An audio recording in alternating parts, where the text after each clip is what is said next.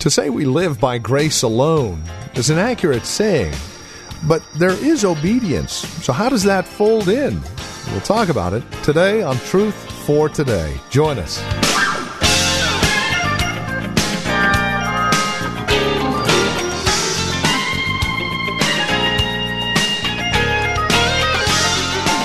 Again, greetings in Christ and welcome to Truth for Today with Pastor Phil Howard from Valley Bible Church in Hercules. To be sure, we are saved by grace alone, through faith alone in Jesus Christ. But there are good works, obedience that needs to be a part of that. Now, does that say we maintain our salvation by law? Actually, what we'll see today is it's a response, a loving response to a loving God. No law needed.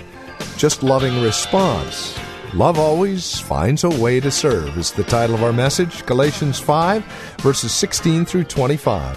Here's Pastor Phil Howard. Paul is uh, in the section now of Galatians of um, showing what the ethics for the Christian life is. He's been defending over and over that you're saved by faith, by grace alone. And so he said it over and over, and it seems like uh, he tells us we've been set free. We're a liberated people. You're free. He wants us to live free.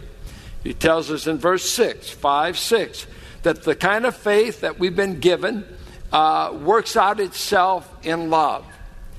But it seems like he has just a little bit more theological punch about his whole argument. He wants to say so. He just kind of empties his soul, as it were, in verses seven through twelve. And I'm going to briefly look at that.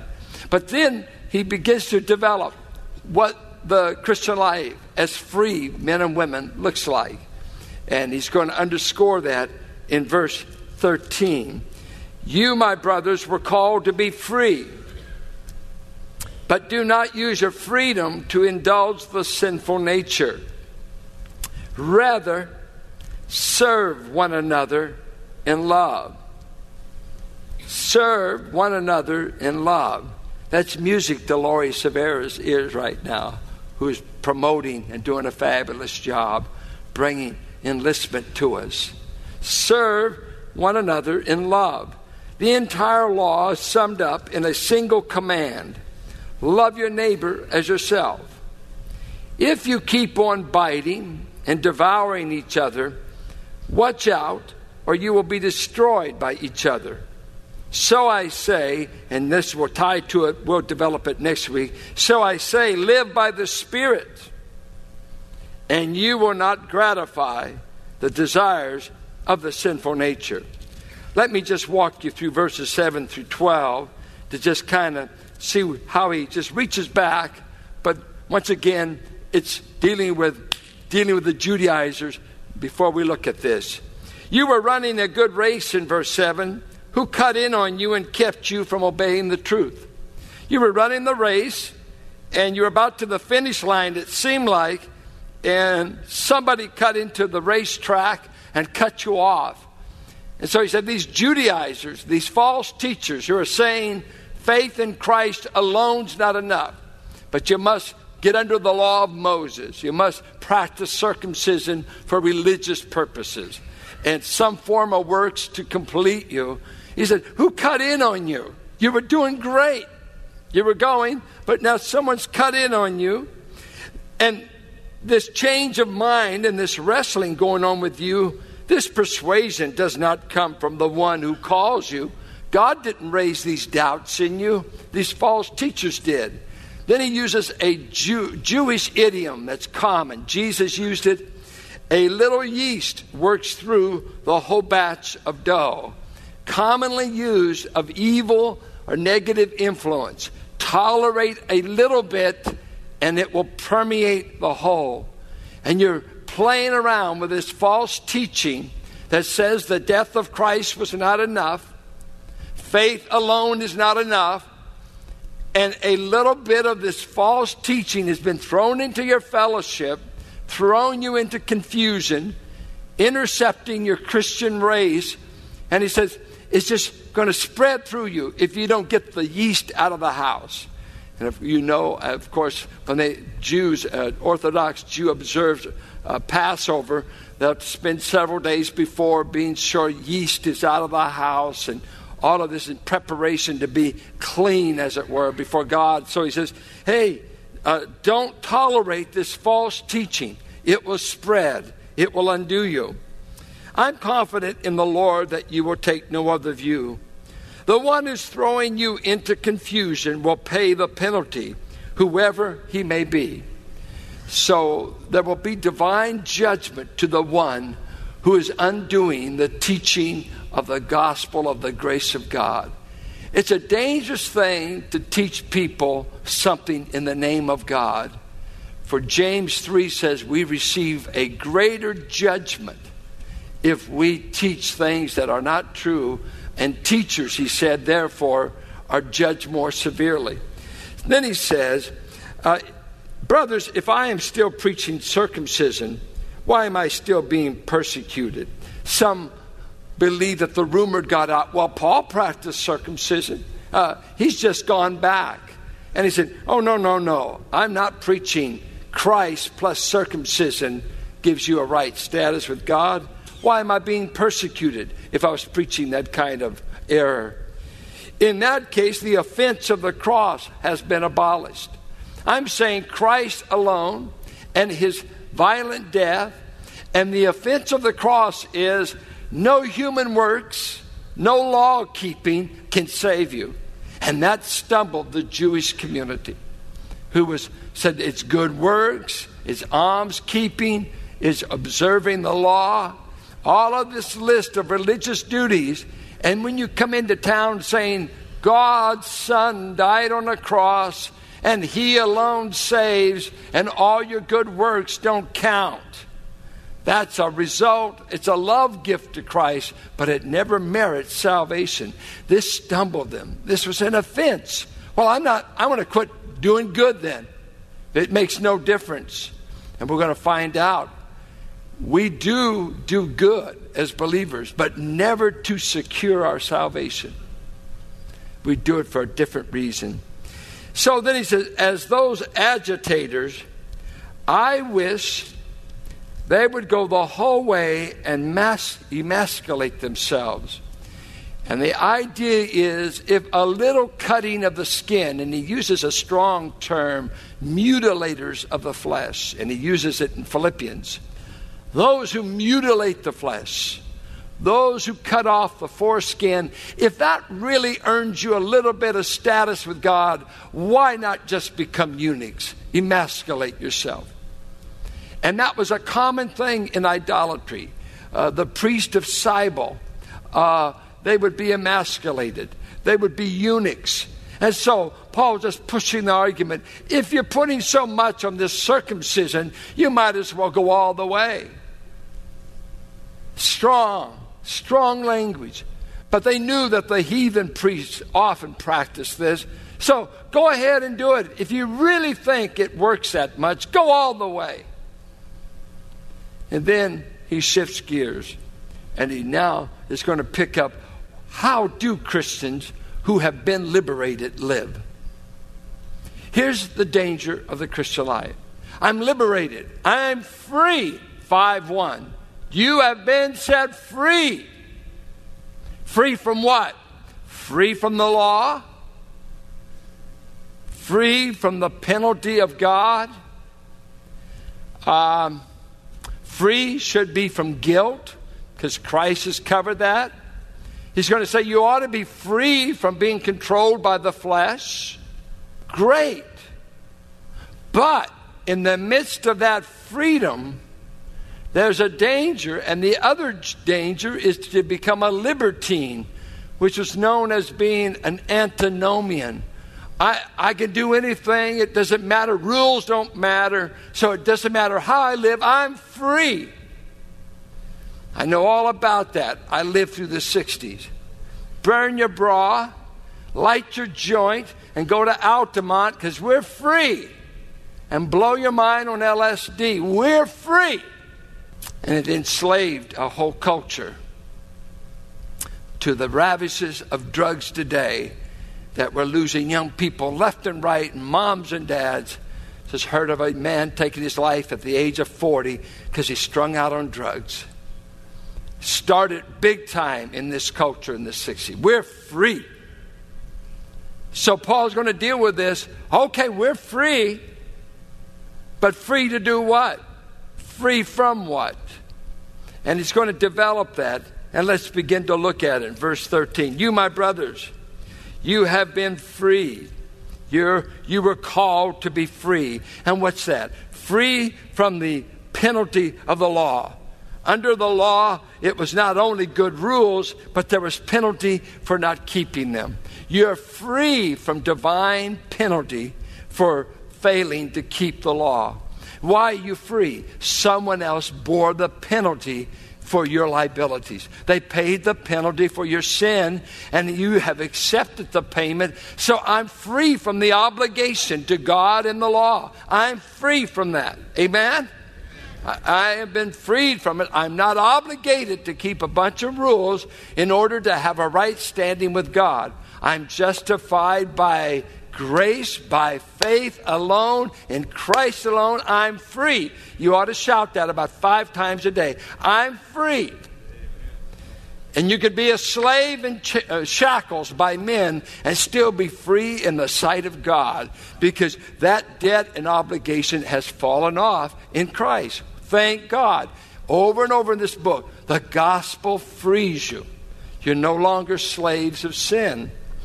Well, um, But he's going to qualify something now. Watch what he says here. Do not use your freedom to indulge the sinful nature. What are you saying here? Don't use freedom as an excuse to sin. Just because you're reveling in this grace of God, remember the grace of God teaches us to deny ungodliness, worldly lust, and live soberly and righteously in this present evil age. Titus. Their danger is when you get liberty, you can abuse it and you wind up doing something that might provide an opportunity for the flesh. You see, there's something about rules that give you boundaries, and uh, sometimes rules are great at a certain age, aren't they? I don't want, my child does not have to understand all my rules. How many a child understands who's never t- touched anything hot, what it means when you say, don't touch hot? And they're thinking, me want to touch. Me will touch. And so one of the great things is it leaves a blister. The blister penetrates their little psyche more than your don't touch. Pain in life, stepping beyond boundaries, often teaches more than the boundaries did. You know, you're free to step off a ten-story building. You're free, but you're not free to tell gravity what to do. You know, you, I'm free. I'm free. Nobody's telling me what. Go ahead. On the way down about the fifth story, you're going to find out I'm really not as free as I thought I was. Someone's in charge. There are some principles out there I can't change. I think of this. Um, maybe you've lived with this. Sure you have. Uh, I've got license now. I'm sixteen, and I've got license to drive anywhere I want. So, Dad, could I have the keys? Yeah. It, Maybe seventeen, they've moved it up in some of these age categories. They've gotten tougher on it. But seventeen, here, you're free to drive the car. Yeah? Boy, that's loaded. You're free to drive the car. Well, it's not free to Dad. He's paying the insurance. He's buying the gas. And you'll call him if you have a flat. But are you free to drive any way you want? Nobody's telling me how to drive. I'm free. I'm an American. Dave Smith used to be a C H P. He said he just used to love to give people a ticket who was rushing to church on Sunday. because he's brutal. He loves to be a police officer. And I just want to give you this ticket in Jesus' name. I'm a Christian, and you just broke the law. He says, beware that your freedom does not become a base of operation. And this word for opportunity was used of where they launched an attack in warfare. Be sure that the sin nature in you, which is very sneaky, doesn't take your newfound liberty and use it as a launching pad for sin, because it will seize it. Now, why does he say that? Because he said in Jude four, the false teachers have turned the grace of God into lasciviousness. They've turned grace into a blanket to sin. Some have said, likened grace to a white glove over a dirty hand. I've got grace so I can sin. Listen to Paul in Romans six. Well, shall we sin that grace may abound? You've got to teach enough grace for people to ask that question. We're under grace, are we not? Are you saved today even if you go out and sin? Yeah, well, you know you do all the time. Just amen what you do. But is the grace, if you said, because I've got grace, I'm going to do sins I wouldn't have done ordinarily. My, that would be just terrible. And I think of the great example, I think of this, is First Corinthians ten. When he said that Israel was liberated from Pharaoh. They're on the Exodus march. They're doing great. God has killed Pharaoh, cast the chariot and his horsemen in the sea. Miriam takes up a tambourine in Exodus fifteen. They sing the song of Moses. Hallelujah, we're free. No more slavery, no more cucumbers, uh, no more bricks without straw. No more telling our wives how to have babies or beating up our men. We are free. And they were baptized in the cloud unto Moses, and they followed that rock, which was Christ. But with many of them God was not pleased, because on the freedom march they fell to lusting, they fell into immorality, they fell into murmuring, they fell into complaining. They didn't fall in Egypt, they fell in their freedom. On the freedom march is when they started doing so much sin. And God killed thousands of them. Not Pharaoh. God. It's dangerous.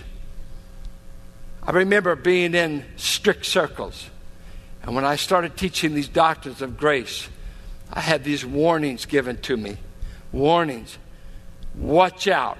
You're going to, he's setting himself up. He wants to go out and do a bunch of sinning. And that's why he's talking grace all the time. And this is what Paul is now going to move in. Hey, just because we're not under law, we're not free to sin. We're never free to sin. Just because we're free from the control of the sin nature, we're not free to give sin an opportunity to build a beachhead in our heart and life.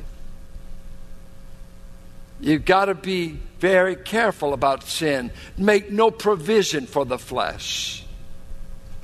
You don't want to be there. So, uh, he says, be, be careful in your liberty. And then he says, why have you been liberated? And we just pick up two things he says. You've been liberated to love. You never, uh, being under the law, you weren't free to do it out of love. You just had to obey or bear the penalty. Listen to what he says there. Uh, do not use your freedom to indulge the sinful nature. Rather, out of love is the Greek order. Out of love, or through love, you ought to be serving one another. Then he qualifies the love. The entire law is summed up in a single command: love your neighbor as yourself. You know that Romans thirteen says if you love, you don't need a command to say don't murder, don't commit adultery. I can never love you and do those things against you. First Timothy one, he said, the law was made for the lawless. It was not made for a righteous man. The law is made for those who are lawless.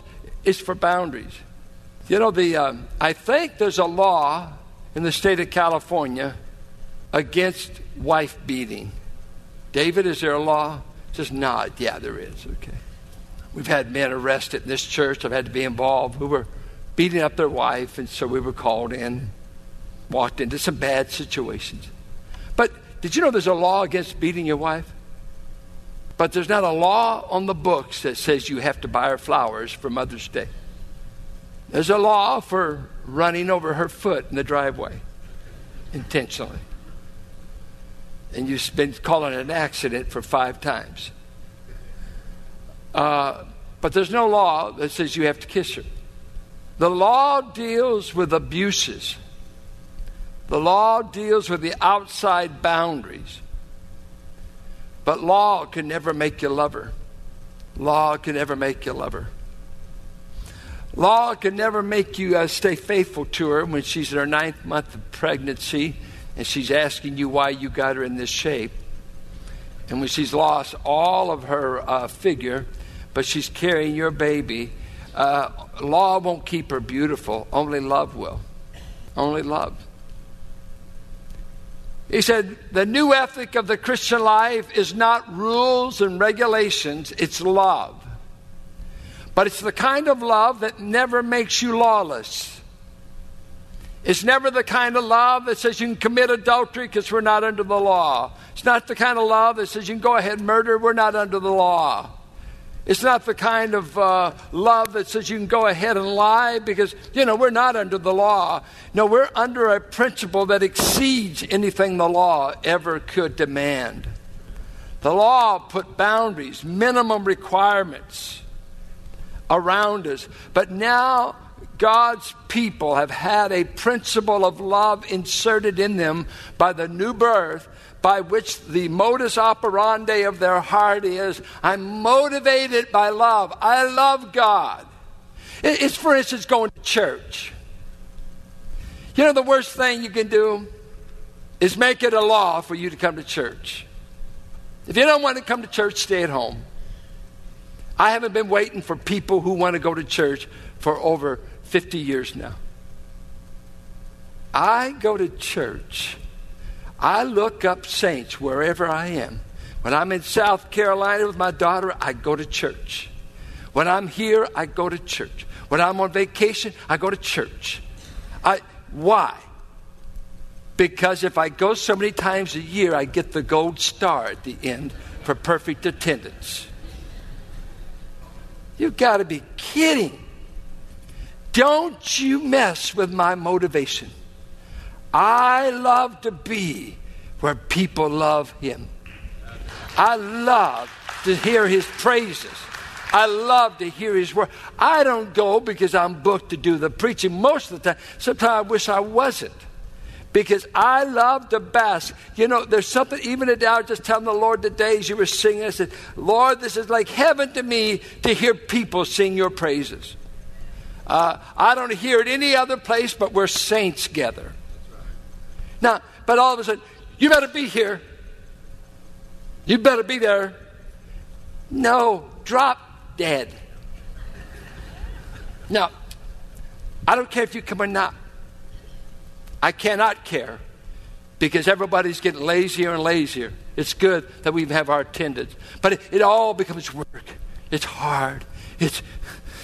Do we have to? Don't tell me about do we have to. I'm the pastor. I've been here showing up for thirty-six years. And the law won't keep me showing up. It's loving God. And this is Truth for Today, the ministry of Valley Bible Church in Hercules with our teacher and pastor, Pastor Phil Howard. Thank you for spending time with us today. Have you found encouragement as you have studied God's Word with us here on the broadcast? We'd love to hear from you, whether it's a phone call, a quick email off of our website, or if you take pen to paper and send along a note. It would mean a great deal to us. You can reach us at eight five five, eight three three, nine eight six four. And again, an encouraging word as to how the broadcast ministers to you would be wonderful. If you have a prayer request, maybe you have a question that was sparked by today's program, feel free to contact us again at eight five five, eight three three, nine eight six four. If you'd like to write to us, the address is truth for today radio dot org. You can drop us an email from that website or write to us at fifteen eleven M Sycamore Avenue, Suite two seventy-eight. We're here in Hercules, California. The zip code is nine four five four seven. One other note as we let you go today, we have a matching grant. A generous donor to the ministry has set up a matching grant through the end of March. So dollar for dollar, any support you send our way not only is tax deductible, but will be matched dollar for dollar through the end of March. Would you please consider that as you contact us here at Truth for Today? Again, you can reach us at eight five five, eight three three, nine eight six four or donate online. truth for today radio dot org. We do thank you for joining us today and trust we'll see you next time we get together for another broadcast of Truth for Today with Pastor Phil Howard.